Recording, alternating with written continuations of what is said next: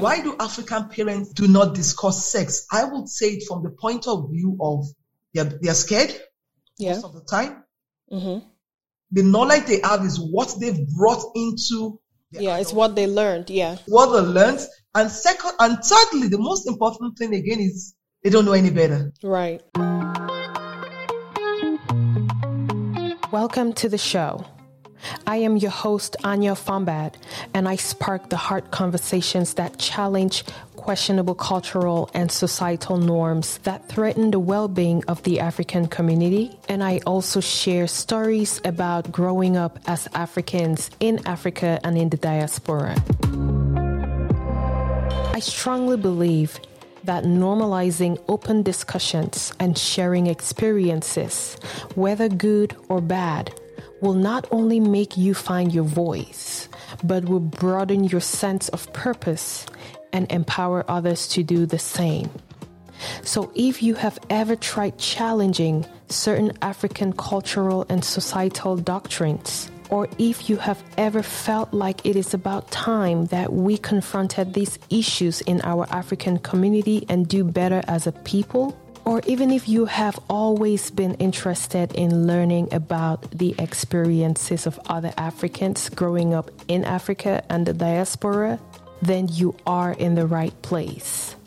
Welcome to Living African. Hello, everyone. Welcome to another episode of Living African. Today, we will be talking about sex, or rather, sex education. Sex education has been known to be a forbidden topic in our African community due to the stigma and myths surrounding it. Also, most of our parents never had sex education and didn't quite know how to talk about sex. It just wasn't and isn't instilled in our African culture.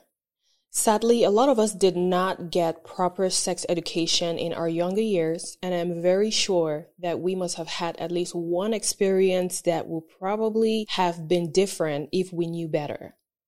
Whether it is in sex for the first time, which is super nerve wracking, by the way, or understanding our sexuality, we have all experienced moments where we were clueless and did not know what to expect. The truth is that sex is a natural part of human biology, and not acknowledging it creates so many long-standing issues.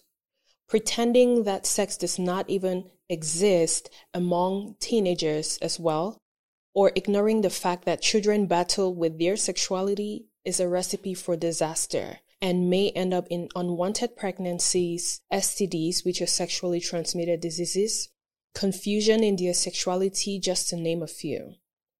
According to a study, 34% of young people around the world cannot demonstrate accurate knowledge of HIV prevention and transmission. And two thirds of girls in some countries have no idea of what is happening to them when they begin menstruation.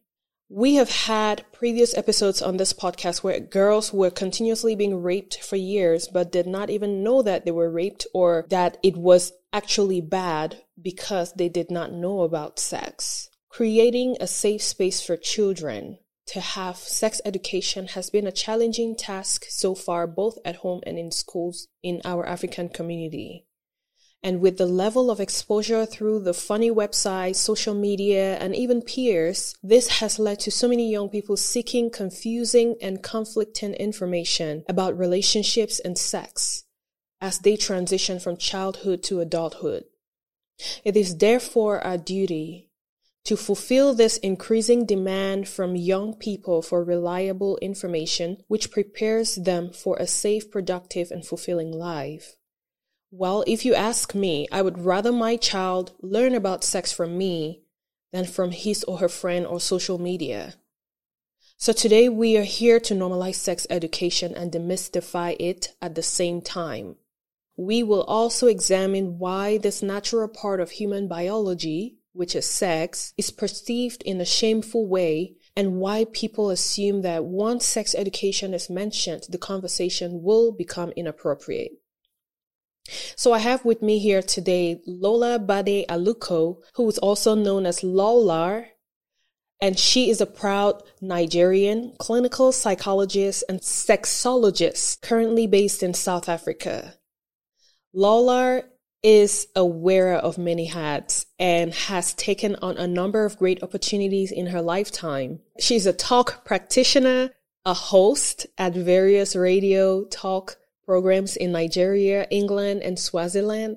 And she also runs a psychological unit called Shoulders and a reach out unit called Real Issues with Lola, where she volunteers, hosts talks, and does counseling. She does all this also while working as an executive director of a technology firm. On a more personal level, Lola is a proud mom to two young adults and a wifey. Lola is very passionate about mindset transformation and believes in the use of media as well as various other forms of outreach techniques in behavioral modification. So welcome to the show, Lola.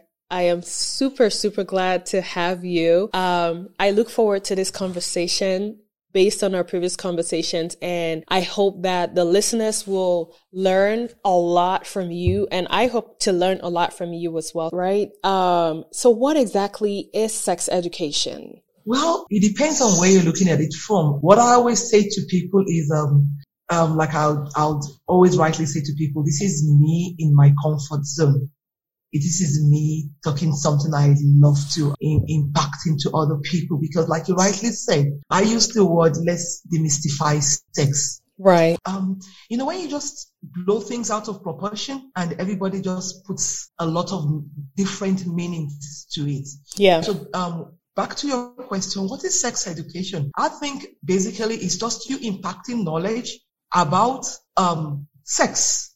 You know, the understanding of your sexuality, of what sex is all about. Right. Includes, um, you know, sexual health, you know, you going through these different stages that people go through. But it's actually just like you're saying, what is, um, what is, um, it, it, it's education. You're teaching people about okay this is what it is so right now what do you do in sex in, in sex education you take the reality and run with it right take it away from what we think is right or what we've what we've come to assume is right because of um, we not being able to um, explain things in a better way. Right. So, you know, we just come up with this little theory. Exactly. To, so that you don't ask more questions. yes, yes. Just shutting shutting people down, basically. That's, that's what it's all about. It's just you impacting the knowledge of sexual health to right. people. And I always remember sex education comes in stages. I mean, what you're teaching a three-year-old is going to be different from what you're teaching a five. A five-year-old, exactly. What you're teaching a thirteen-year-old, you know, it's, it's, it's in stages, and you need to always remember that. That's like um, that's like you're growing up. Yeah. You need to, you need to do things in stages. You cannot be teaching, and that is where everybody goes wrong. You can't be teaching um a 10 year old, the sexual education for a three year old yeah. doesn't make any sense. Yeah, that's true. That's true. So, do you mind sharing with us like a little bit of like some historical or scientific aspects of um, sex education or even just sex basically? Okay, let me let me take it from the point of view that okay, when you go when you go back into history and I and I like to use this analogy a lot. Even in Africa, okay? When we look at the, um, I mean, I, I, I saw your write up and you said, um, right. Maybe most people, especially Africans, were not taught about sexuality. I, I think we were, the, we were actually really taught about sexuality. If you go to, I mean, in Nigeria, for example, right. go to um, the, the Calabar region, okay, where you have something called the fattening room. Basically, what it used to do to young ladies then, mm-hmm. apart from even preparing them for marriage, mm-hmm. you understand, it was a way to teach them about sex. It was more of a sexual education thing. Right. But they called it a different name because what they basically taught these ladies was, you know, how to pleasure your husband. Yeah. How to take care of your home. You know, and I mean, why did they inscribe you pleasuring your husband in the fattening room? Because they realized that sex was one of the key things to hold you down to marriage. Right. Now, let's go back to prehistory time. I bet you must have read about Cleopatra. Yeah. That everybody thought she was a sex goddess because she learned the act of sex. Yeah. She she learned that I mean, this is the way you touch, this is these are the words you say, this is the way you you act.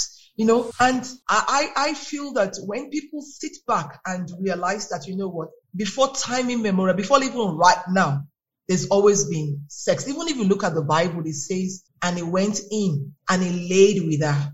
Yeah. It was just pure sex. It was, they were having, it's either you call it sex or you call it love making. But whatever it was, it did exist. Yeah. Always been there. Right. Yeah, it has always been there, but not as prominent as um, in, in, our in our African community as you know we would love ideally for it to be because, um, like you mentioned, most of those women who were taught about sex, right? They were taught about sex at t- the time of marriage. Well, now you know back then people got married really young, so you may not know what age you know they were getting married, but for the most part in our African communities, um, a lot of parents don't really find it necessary to teach, you know, um, children about their sexuality or sex due to a lot of uh, social and cultural ideologies that they have against just that topic as a whole. Now, in terms of like when is the earliest time to teach a child about sex, you know, a lot of parents freak out a little bit because they're like, oh,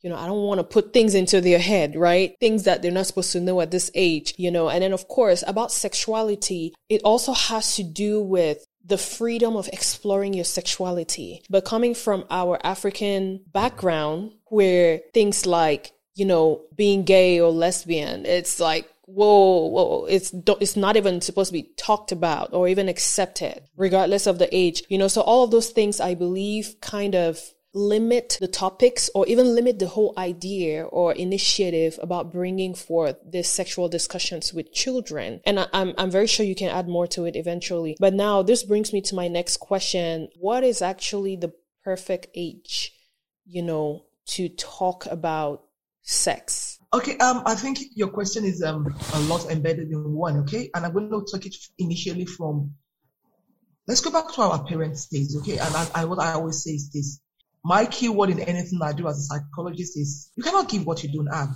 Yeah. Okay, you can only work with what you know most of the time. Right. Then, um, would I really, will I really blame our um, parents, our African parents?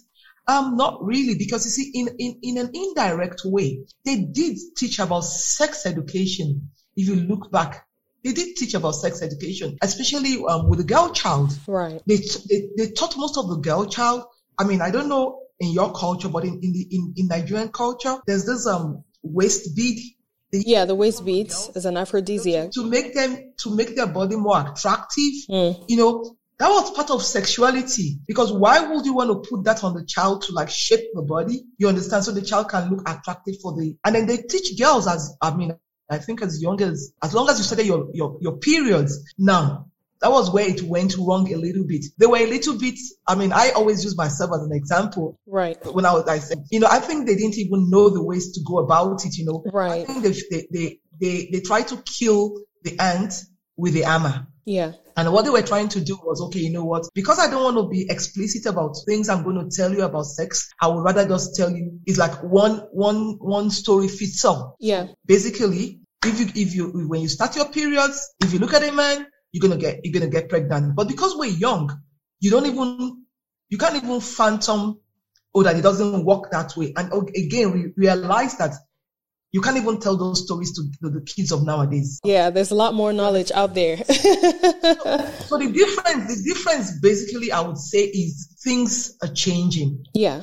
There's, the, I mean, we all know what the internet is doing to everybody. Right Google everything and then they can give you answers. But I remember in our own days growing up, apart from the fact that there were books about sex, yeah. I remember reading a book called Every Woman. Mm-hmm. like every young girl's Bible then. You know, mm. it was that is where you go to for information. Right. But like you rightly said, it wasn't a good information because you sometimes you can read and assimilate the wrong things. Right.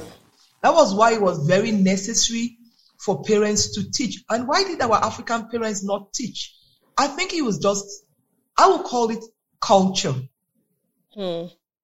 You understand? Always remember that we're Africans and right. there's something called cultural psychology. Yeah. I did that as a, as a course in school, okay? And what it basically says is that you see, you are you, you you you are formed by the culture around you. So you not conforming to that culture, you become a non-conformist. Right. So basically like an outcast. Right. So it's not like you saying, even though you know it's, it's, it's not right.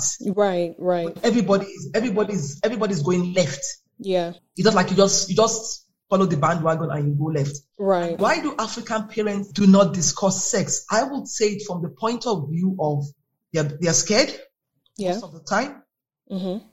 The knowledge they have is what they've brought into Yeah. It's what they learned. Yeah. what they learned. And second, and thirdly, the most important thing again is they don't know any better. Right. And that's just the truth about it.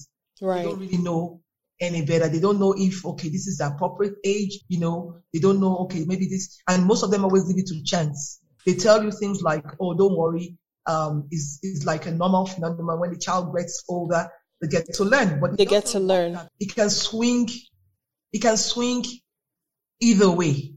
Right. It Right. can swing either way, you understand? And Right. children, for their nature, they're very curious. Yes. So if, Yes. when you don't teach them, They go elsewhere. Some things, exactly. Yeah. Very curious. Yeah. I mean, I, for one, I was a very curious child. Oh my goodness. I, I asked the darnest questions. I did like, I, I was, I, I, I feel like I grew way faster than my age and my mom can definitely say that. But thankfully, my mom always made sure to teach us certain things, even at a very young age. I mean, even, I mean, I grew up seeing my mom carrying out workshops on HIV and AIDS and educating youths on their sex, sexuality and abstinence and all those kind of things, you know, to prevent HIV and AIDS back in the 90s. So it's definitely something that I learned from because I was always there with her. You know, I really wanted to know all of these things, you know. So I personally have grown to really appreciate, I mean, growing up, I really came to appreciate knowing my body. You know, I remember when I started hitting puberty, I always asked questions. You know, I was like, why is hair growing under my armpit? Why is hair growing in places that I don't like? What's going on? You know, and my mom always, you know, spoke to me about it. But then that's not every child, right? Because the fact that my mom, I could even ask my mom is because she created a safe space for me to go up to her and ask her. Right. But that's not, it's definitely not what happens in most homes. Now, and that also highlights the fact as to why it beca- it's also very difficult just to have that sex education in our African homes, not only because it's sex, but just because there's not that safe space for children to even go and question their parents. You know, back then, questioning your parent was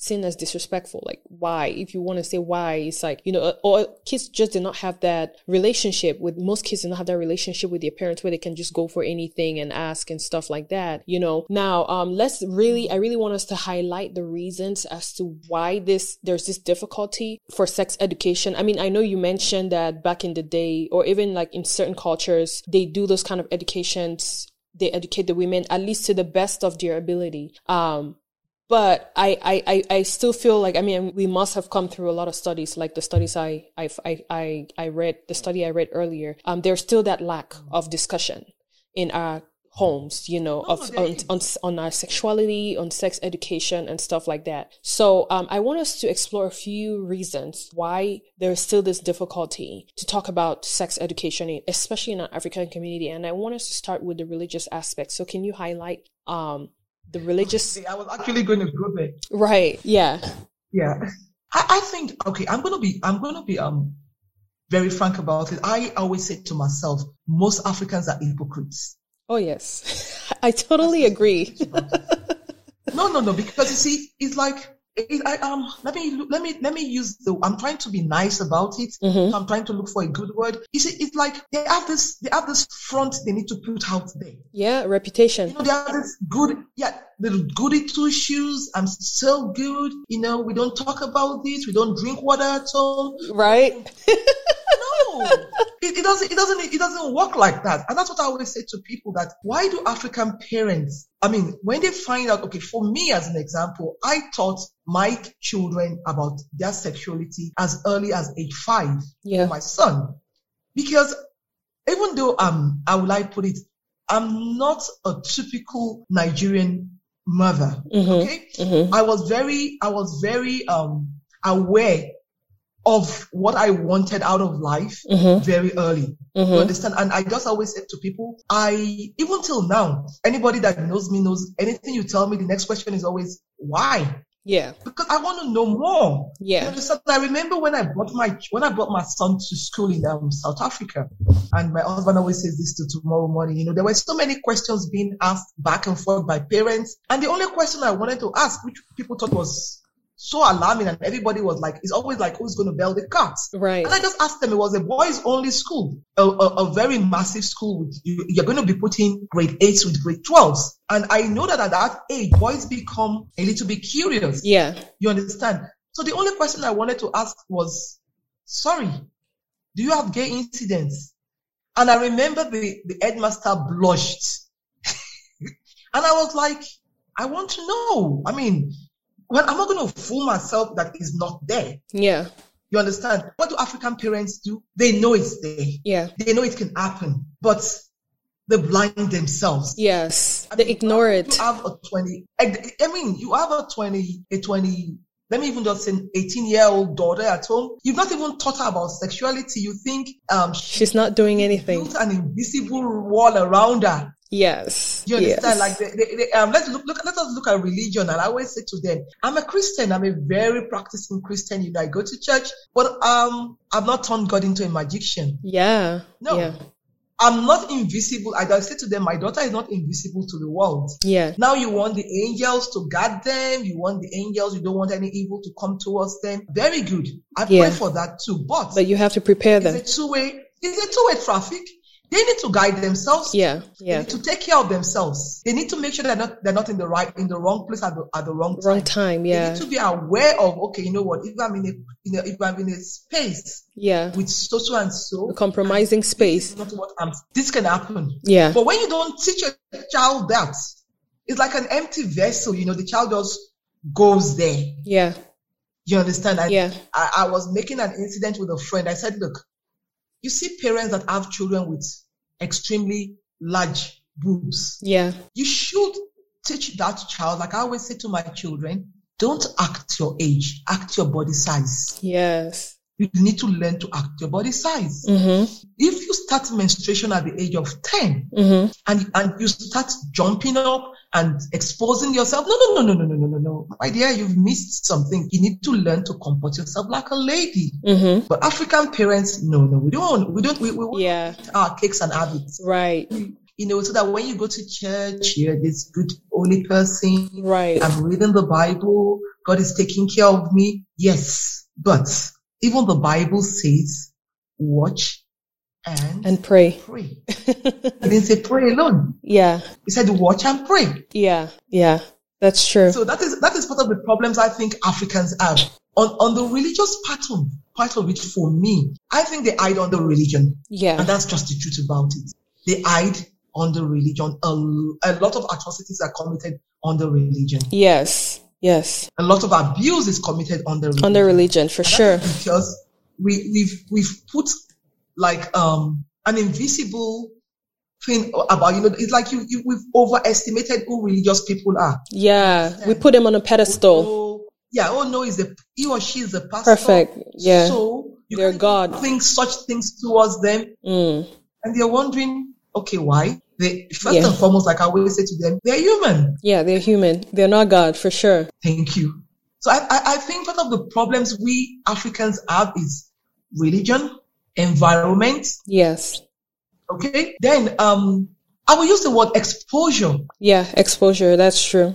and then la- most importantly, lack of knowledge. Oh, yes. And, and the inability to want to learn as well. They just don't want to learn. Like you rightly said, most people, when, once they hear the word sex, yeah. it's like so many things goes up in their head and you're wondering, okay, it's just a word. Yeah. It doesn't really mean anything. I mean, I remember in South Africa, there's, um, there's, um, I think there's a course called life orientation that they teach. Okay. hmm And basically when people used to condemn, I said, you know what? It's actually a very good course because what they teach basically is they, they're equipping these children for life. They're teaching them about different things, you know, your sexuality, you know, I mean, things that, like you rightly said, things that shouldn't be talked about Yeah. like, oh, why is this person different? Why is this person gay? And I always say to people, like, the earlier you know that these people do exist, Yeah. the better for everybody. Yeah. The better for you as an African parent if you think his or your child is going towards that direction, Mhm. you need to understand why is that child going through that direction? What have you done? Yeah. And most of the times, like you rightly said, Africans do not know that sometimes because they are so secretive and or, or, or made sex such a big thing, the children become curious. Yeah. You know, Make it a taboo. Yeah. it's like thank you, the word taboo. Yeah. You're wondering, But why? it's just like the forbidden fruit. yeah. Yeah. The forbidden fruit is always so nice, eh? yeah. You know when you like they tell you you can have the sweet. Yeah. Until this time, you're like, okay, sometime I'm gonna have it, but when? Exactly, you look like, why? Yeah. When you take one of those sweets in the jar and you hide under the cupboard to have a go at it, it's like it's forever. It's so nice. But when they give you the old jar, Yeah. You're like, yeah.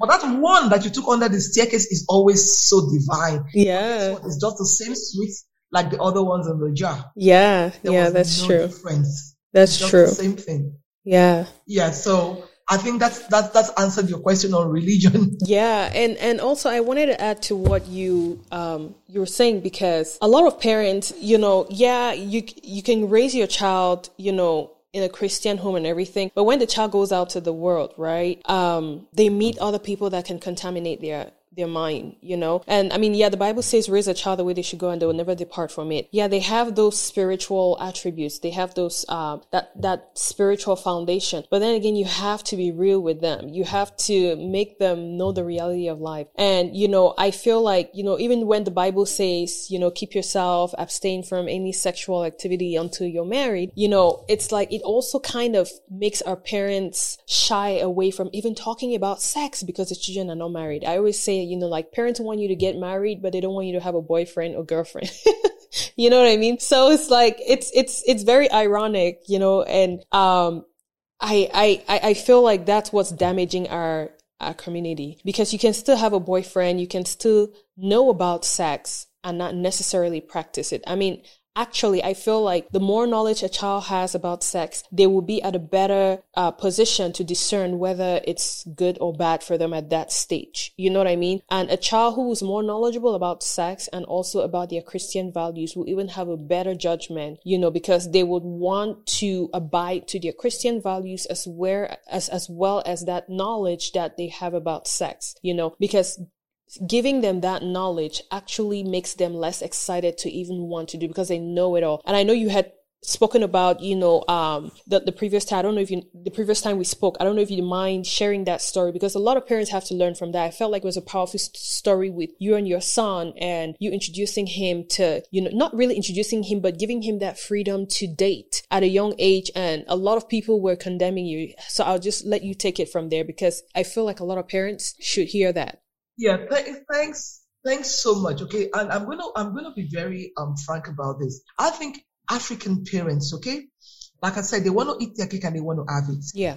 And um, with the I would call it with the new explosion of this Christianity thing, Mm, a lot of people hide under Tennessee right. out of lack of knowledge. Yes.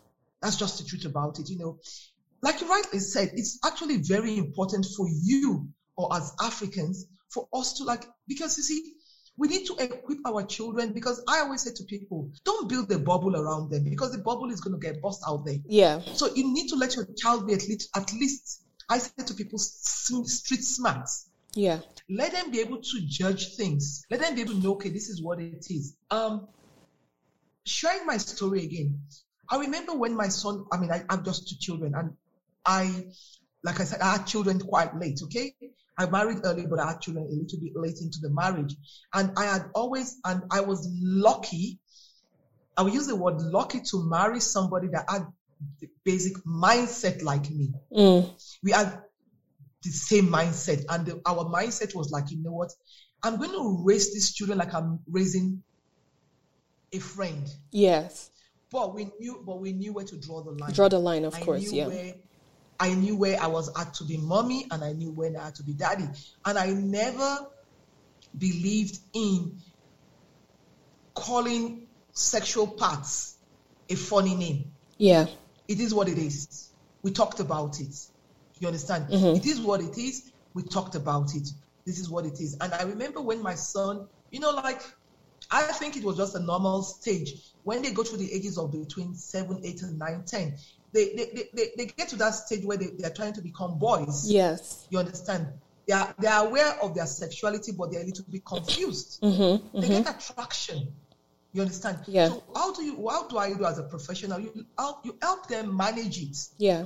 And my son was going to be 10, I remember, and he came home and told me, Oh mom, when I when I see this girl in school, I always have these funny feelings in my tummy. And I said, Oh yeah, that's butterflies. Hmm. Hey, yo, that's butterflies in your tummy. They, you know, they, they're jumping all over the place. Right. you like her. It says, you know, but and I had to sit him down and said, okay, you're liking her, but you're not liking her like your sister. He said, Right. yes. I said, good. I said, so we're going to talk to these parents. We're going to see, I want to feel them because you see, you have to be careful. So, I, so I just said to this parent that, you know what? My son likes your daughter as a friend, mm-hmm. as a special friend. Do you mind if I take them out for a movie? And you know, the other parent, luckily for me, were on the same wavelength like me. Yeah. So they were like, oh, you know, they, they laughed so much that these ladies must be crazy, you know. So I, I, I picked both of them, put them into the car. We had um, a date and we went to the movies. And I just made sure I got popcorn, went into the movies. Uh, my son was on the left, she was on the right. I made sure I, sit, I sat right in between both of them. Right. And you know, we we watched a very nice movie. And when we were going, I said to my son, you know, like you have to be a gentleman, you have to hold her hands, you have to say bye bye to her, you have to say thank you to her for Coming. to watch the movie Yeah. with you, you know, and just be nice generally. He says, Oh mom, um, I remember his words, he says, Mom, is it that easy? I'm like, Yeah. That's what people your age do at this time. Right. He says, Oh, the butterfly left. I said, Yes. I said, You know why the butterfly left? Because right now, it's like you conquered something. Yeah. But what would most parents, some African parents, I'm being honest with you, what would they do? They're going to cast and bind. I'm telling you. Yeah. They're gonna be like, "How or dare you?" That child. Mm-hmm. or they beat the child. Right. Right. You understand? And I'm and I'm and I'm wondering why should you do that? Right. That is why I always say to people that we we sometimes Africans can be wannabes. Yeah. And I use the word wannabes is that they're not white, they're Yeah. not black. They're just confused. That's just true. there. That's true. Yeah, they're just they're just there. Yeah, that's very true. I mean, you know, that story actually reminds me of my own story, which it's so funny and childish. But uh, yeah, when I was in like primary school, you know, I mean, primary school, you're less than 10 years old. I actually had a, a little boyfriend. I had this guy that I, I liked, you know, his mom was like my teacher. And, um, I remember we actually, his mom really liked me too. You know, it was kind of weird and it was kind of different back then, you know, like even the people, I remember even the people at home, they used to make fun of me because we used to exchange letters like almost every day. He was like in a neighboring school. So he would actually send letters through his mom to, to give me in class. And then my mom was like the doctor to his parents. So when they go to see her in the hospital, they would take letters to her to give me, you know, and my mom, my mom would do that, you know, but I mean, she knew, of course, you know, we were young and stuff like she didn't want to forbid it or anything of that sort, but she just let it be, you know, and I could really, I remember those butterflies. Those were like my very first butterflies I had in my tummy, you know, but that's something that definitely, um, a lot of people, a lot of parents will forbid like they will literally get the child whooped, you know, for even thinking about a boy. I mean, I was very smart, you know, I'm not trying to brag, but I was actually smart. I, I, I did well in school. I was a good child and everything. And that was just a stage. I mean, Like I said, I grew faster than my age for sure because my sister really did not, she wasn't like that and stuff like that. But I was always that very curious child. I, I, I I always asked questions and my mom actually knew I was just that special, you know, so she did not want to get in the way of building my character on my own, you know, and I feel like that's very, very important. I mean, we're not saying send your child off to go and date people, multiple people or even sleep around at six years old or seven years old. You know what I mean? But um, just letting that child, giving them the freedom, of course, with boundaries to explore themselves you know, regardless of the age, we'll give them that independence as well. And we'll also create that safe space for them to actually come to you, you know, when they have a problem because they know that, hey, mom is aware of this. Mom is comfortable with this. Like your, your son could confide in you. And once you started with that, um, safe space to give him the opportunity to confide in you as he grew older, he will maintain that bond with you because he knows that if I have a problem, if I have a question, I can always come back to mommy, you know? So, um, that. You know, um, sorry, talking about that, and I, I think it's very important. Like I tell African parents that a lot when I counsel. Right. Um, you cannot force things to happen.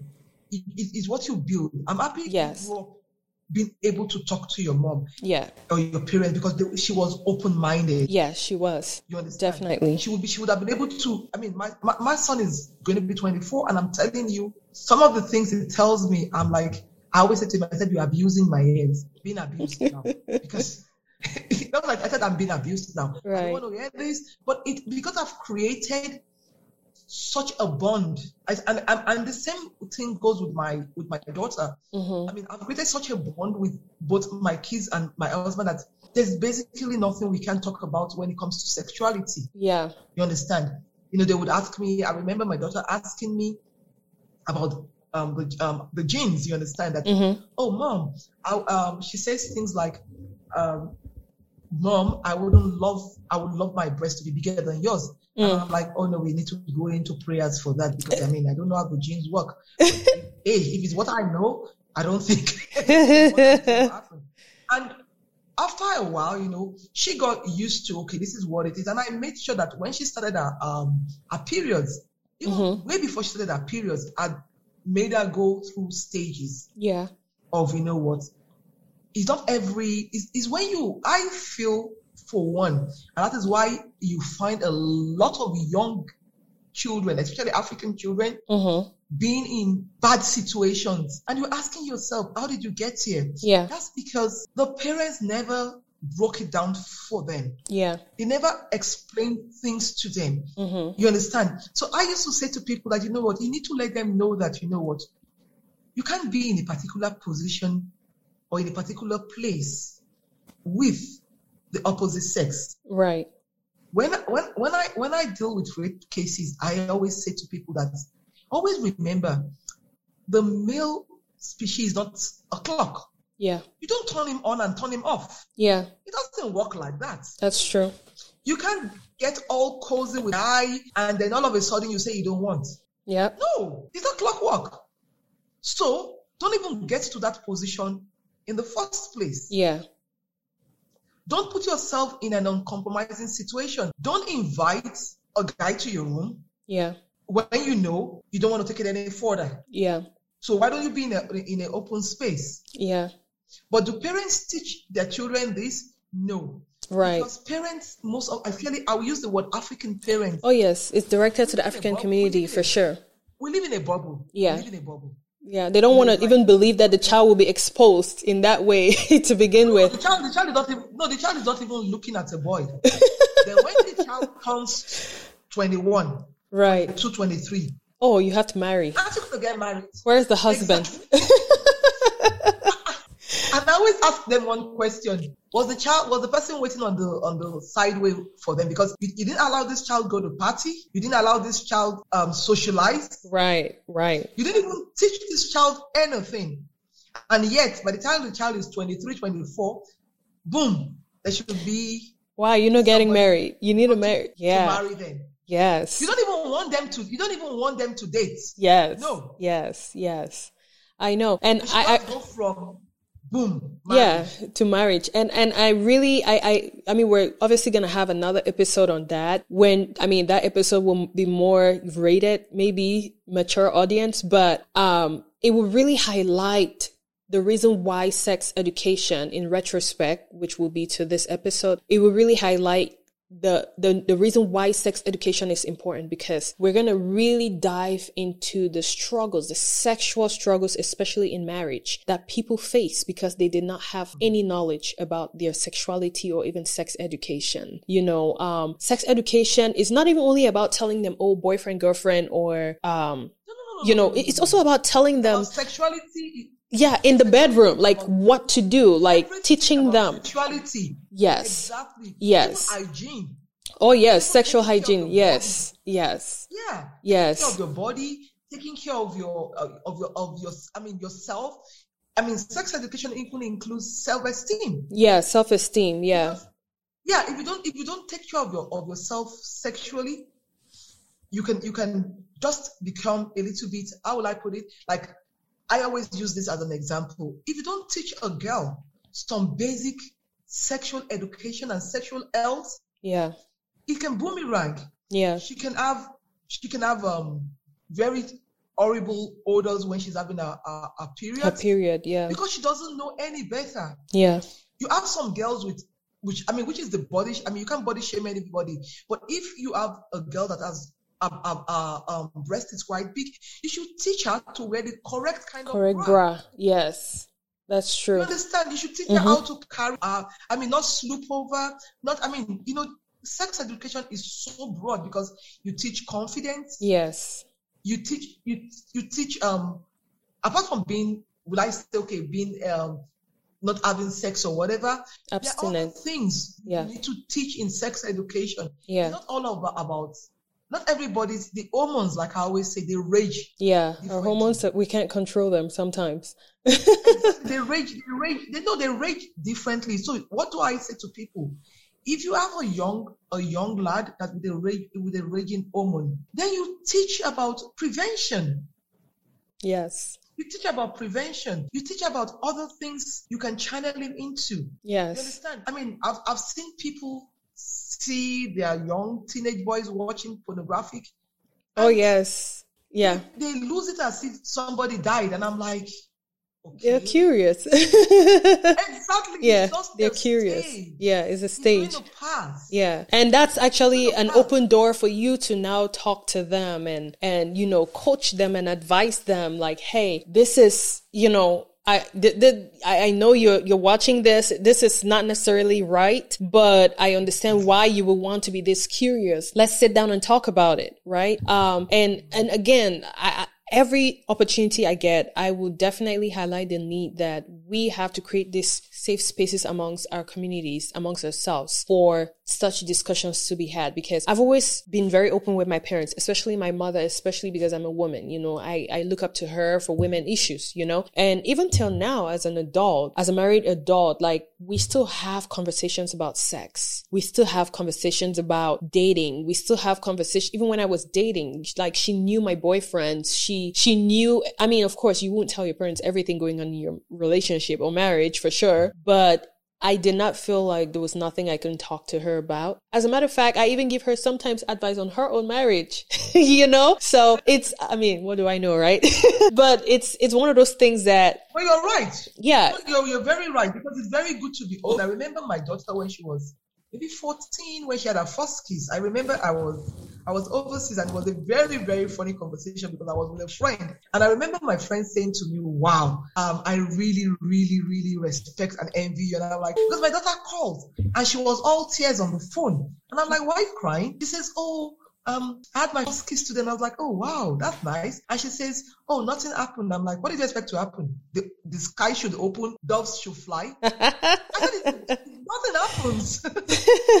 she was like, oh. And I'm like, yeah. yeah, See, you know, because I was able to let her realize that, you see, all those things we read in the, uh, in the magazines, yes, in the books, novels and all that fiction. fiction. Yeah, They don't, they don't, they don't, they don't, they don't normally happen that way. But again, what was I trying to make her realize? In a way, I was making her realize that you need to come in terms with reality yes, yes, so that you don't get disappointed and heartbroken at That's the end true. of the day. Yeah. If you're not aware of those things, it could actually define who you become. yeah. That's true. Because that is why you see some young people, I will look at it this way, looking for the wrong things. Yeah. That's why you even see some older people staying Still- in the. Yeah. I mean, you have like 40, 50 years old and they're still in a 16 year old body, you know, because they don't know, they, they don't even know what to do. in terms of sex or sex education. They don't know. And sometimes Because it's very common. Because they're not being taught. Right. And sometimes it's very common in our African community for us to use aggression to cover up that insecurity, you know, especially, I, I mean, I won't only want to, I don't want to point fingers, especially at men, because of course men always have that, their ego, but it's like you see certain people, and I can't wait for us to have this conversation in the next episode. You know, you see certain people who are very, very, you know, not good in bed, especially in their marriages, but they, it's like your part, their partners don't have any right to complain about it because it's like they use that aggression. Like, how dare you talk to me like that or something like that? But that's just the truth. It's something that, you know, two people in a marriage have to sit down and talk about because it's all about, it's not about pleasuring one person. It's about pleasuring two people. But guess what?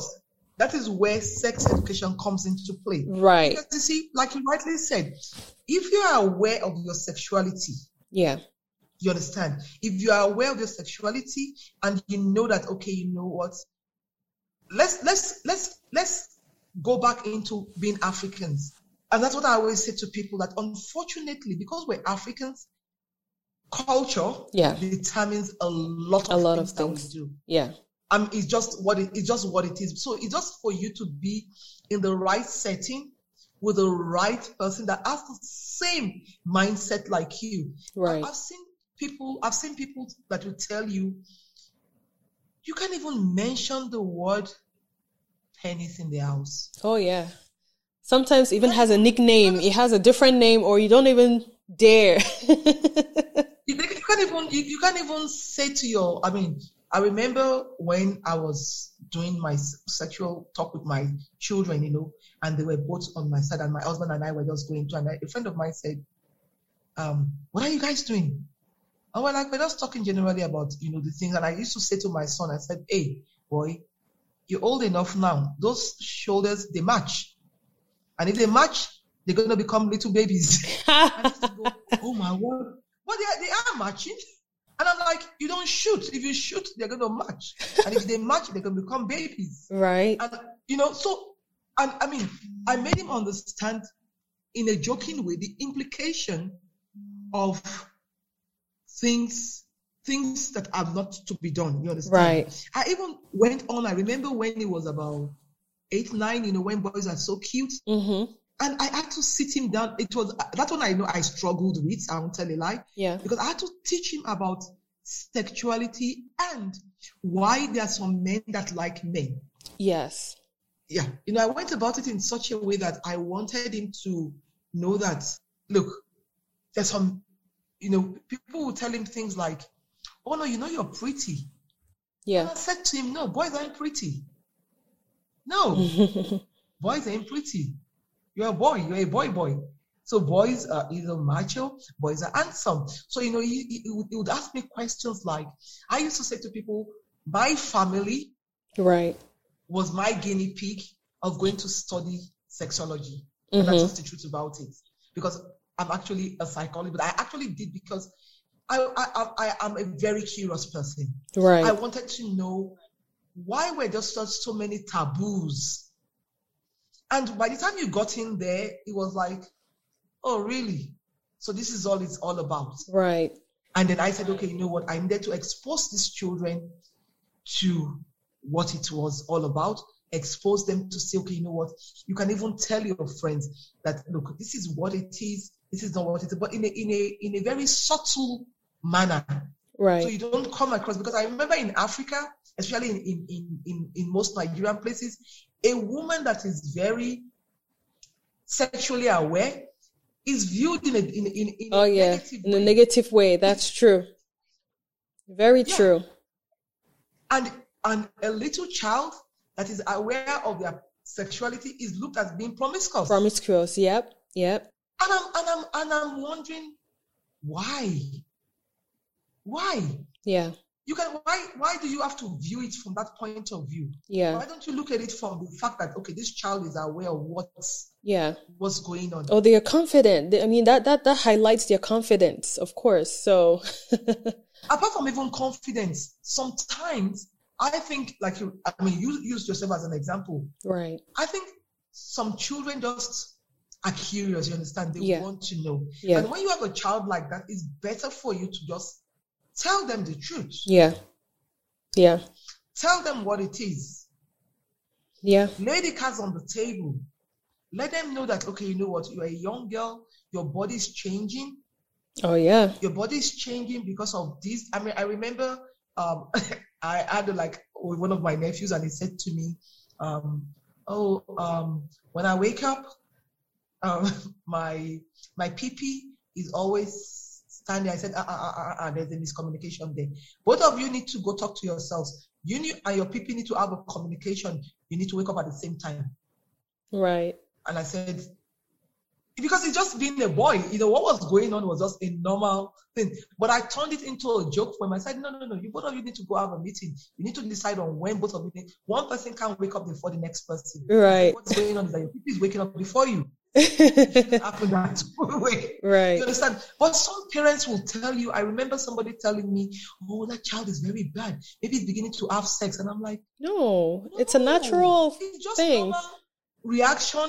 The blood is rushing to his penis at the normal canal. He's having a normal erection. It's normal. Yeah. There's nothing wrong. It's very normal. Yeah. But I'm telling you, the other person saw it as, oh, that's a bad child. And I'm, it's not a bad child. Right.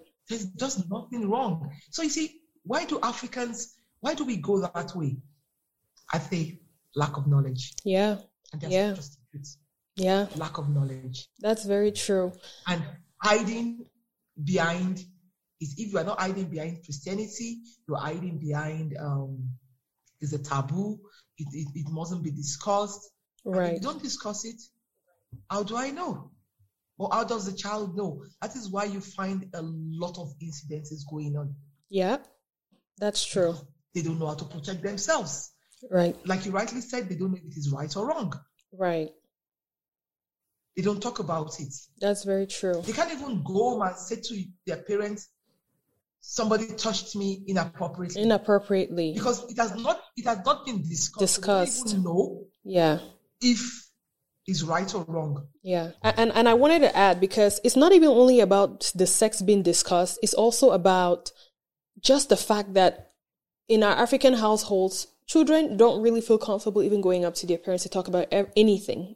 Not even only about sex, but just anything, you know, because like mom and dad are always working and then you're probably at home maybe with the house girl, house boy, or with you know, the aunties and uncles or cousins at home. And when they, you know, sometimes when the parent comes home, it's like kids are instead running to the room and running away. So it's like there's not, that bond is not there. And this can be seen in like one of the earlier episodes in this uh, podcast where this girl talked about rape. And, um, I mean, she, she actually wrote the book Cactus in a Calabash, Calabash. Her name is Mania Naber and I interviewed her. And one of the things that, you know, um, she highlighted from her experience because she was actually raped from the age of 8 to 12 by the houseboy Wow. in the house, sometimes multiple times a day. And she was raped vaginally and anally in the house multiple times a day with people there. And her parents had no idea. She tried to even speak up, but they actually trusted the houseboy more than her because, of course, she was the younger child and he was the older one, you know? So, but what I'm trying to say is that, um, it's like we, most African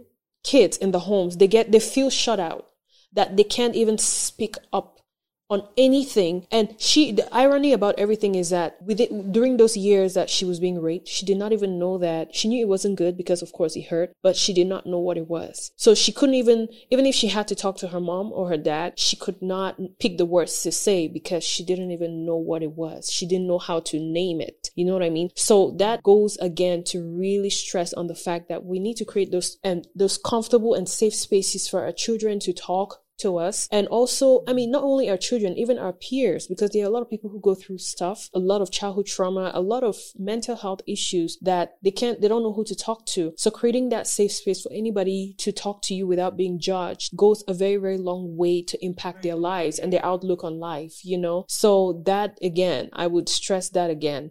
Now um i wanted us be i, I want us to you know, talk about some truths and f- some facts and myths about, you know, sex education. And then we will go to just demystify sex and, you know, let it be what it is, you know, because we have to definitely let sex be what it is. It's sex is a biological, um, uh, phenomenon in our lives and we have to accept it. Christian or not christian regardless of your religious background or your sexual background or whatever. Now um, just a few myths versus fact. So the first one is uh, true or false. The reason why so many people oppose sex education is because they believe it is a way to promote sex in an unhealthy manner. Is that true or false? That's false. Yes Very true. So, what do you have to add onto that? I know we've already spoken a lot about I, that. I, I, I, I think the, the, the most um okay. Let, let's let's be honest with ourselves. Sex from the onset, mm-hmm. from time immemorial, has always been seen as something very huge. You understand? Something you talk about in whispers. You understand? Mm-hmm. It's something you talk about in whispers. It's not something that it's um that you just go out there and just boom, I'm going to have sex, or you just go sex, sex, sex. Yeah. But I mean, if you if you look back, before people started putting so much um so much um meaning into sex, I remember growing up, there were there were music about sex. Mm-hmm. Oh yeah. Without we used to sing them without even knowing what what it was about. I was I was actually listening to one um, this morning while I was driving to work, and I, it was funny, and I just said, "Wow!" You know, it was about um, um, let's make love in the rain. Right. Let's make love out in the rain, and it used to be one of my favorite songs. Yeah. And I was like, "Oh, really?" we didn't know all of that. Yeah, that's true. I always sang that song, and you know, and there's another, there's another popular one. Um, let's talk about sex, baby. Let's talk about. Oh yeah. Let's talk about all the good things, all the bad things. yeah, it that was a very vulgar song, but we had no idea. But, but let me now tell you something about that song. I remember vividly growing up. We used to go. We used to sing like this. Let's talk about. Mm, mm, mm. Oh. Let's talk about. Mm, mm, mm. Let's talk about all the good things and the bad things that may be. Let's talk about. Oh, sex. oh no. Oh no. You won't believe it was until I grew older. And for a long time, I thought that was a song. Let's talk oh, about no. Mm, mm, mm. And I, then it was when I grew older, I was like, oh, it's sex. but again, and I, I mean, you couldn't just go home and say to your parents, and and that is why I said it's a myth. People think that sex is such I don't even know what to say about it. It's such a big word. Yeah. You know, the moment you mention it, you're a bad person. Yeah. You understand? Mm-hmm. The moment you mention it, you're a bad person. The moment somebody says, um, uh, a man says, "Oh, I'm sexually attracted to that woman," oh, yeah, oh, no. they're like, "Oh, abuse," or or sorry, um, harassment, or something like that. So I mean, so that that that, that is a no no. Is definitely a myth. Yeah. It's definitely me. So what's the next one? What's Thank you. So the next one, which of course will probably be the last one, is just two. is talking about sex before marriage is a sin. Um, not really. It depends yeah. on how you look at it from. You understand? Right. I, I personally would say it's actually a plus. Yes. Because then you, you both of you, because that is why you you would go into a marriage or a relationship. Mm-hmm. It depends on what you want out of a relationship. Most people advocate, um, you know, going into um, a marriage without sex, blah blah blah blah. Like I said to people, it's it's your prerogative. Is that's what if that's what you want to do? Would, would I, did I do that? I'm, I'm, I'm going to be honest. No. right. So I'm not going to fool. My, yeah. I'm not going to fool myself. Yeah. And, and that's some, and there's just some basic things you would pass down to your children. Like I used to say to my son, one thing I would never agree for any child of mine to do is um, cohabit with the opposite sex. You know, if you have a girlfriend, yeah. you have a boyfriend, and you know, I mean, would I want somebody to put my daughter in, in his or her house when you know you're not going to marry her? No. Yeah, yeah. You understand? So it depends. I mean, like the times are changing. Due to economic reasons, some of them need to cohabit, which I understand. So is sex before, should it be discussed? I think it should be discussed. Yeah, it should be. You should know, okay, these are my preferences, these are my likes, these are my dislikes, these are the things I would not do. I mean, I've seen, I've seen marriages break up. Crumble, yeah crumble? Yeah, because of the mindset of a particular partner. Yeah. You say things like, I've seen somebody tell me, I don't want to give my partner a blowjob, and I'm like, okay, why would you want to do that? So those are the kind of sexual things they should have talked about. Yeah, sexual deficiencies in the marriage. We're gonna talk about that for yeah, sure. Because you see, there's some things you can overlook. If if you and your partner have talked about some things, your preferences, the things I want, I can do, the things I would not want to do, yeah, I would like to explore. Right. You know, but when when you've not talked about anything and you just expect it to just boom. Yeah. Work, you yeah. want you want sugar, I want I want tea. Mm-hmm. There's gonna be there's gonna be it's gonna rub. Right. Right. There's gonna be conflicts. If either one person will be doing it just to please the other, and at the end of the day, it gets to a time you're just gonna say to yourself, Nah, I can't keep doing this. Right. This right. Right. And then that's when that's when you start to rub. That's when films get into play. Mm-hmm. Mm-hmm. That's true. Well, thank you, thank you very much. Now let's demystify sex. Like, let's just let it be what it is, and let's start from linking it with the African mentality and to today's knowledge. So, what do you have to add on that? Thank you. That's it for today. Thank you for listening to our show. If you want to participate in the show or find out more helpful resources, then visit www.livingafricanpodcast.com for more information or email us at hello at livingafricanpodcast.com. Also, don't forget to connect with us on all social media platforms at Living African Podcast. You can also connect with Anyo directly on Facebook or Instagram at Anyo Thanks again for listening, and let's not forget to be more understanding and nicer to one another.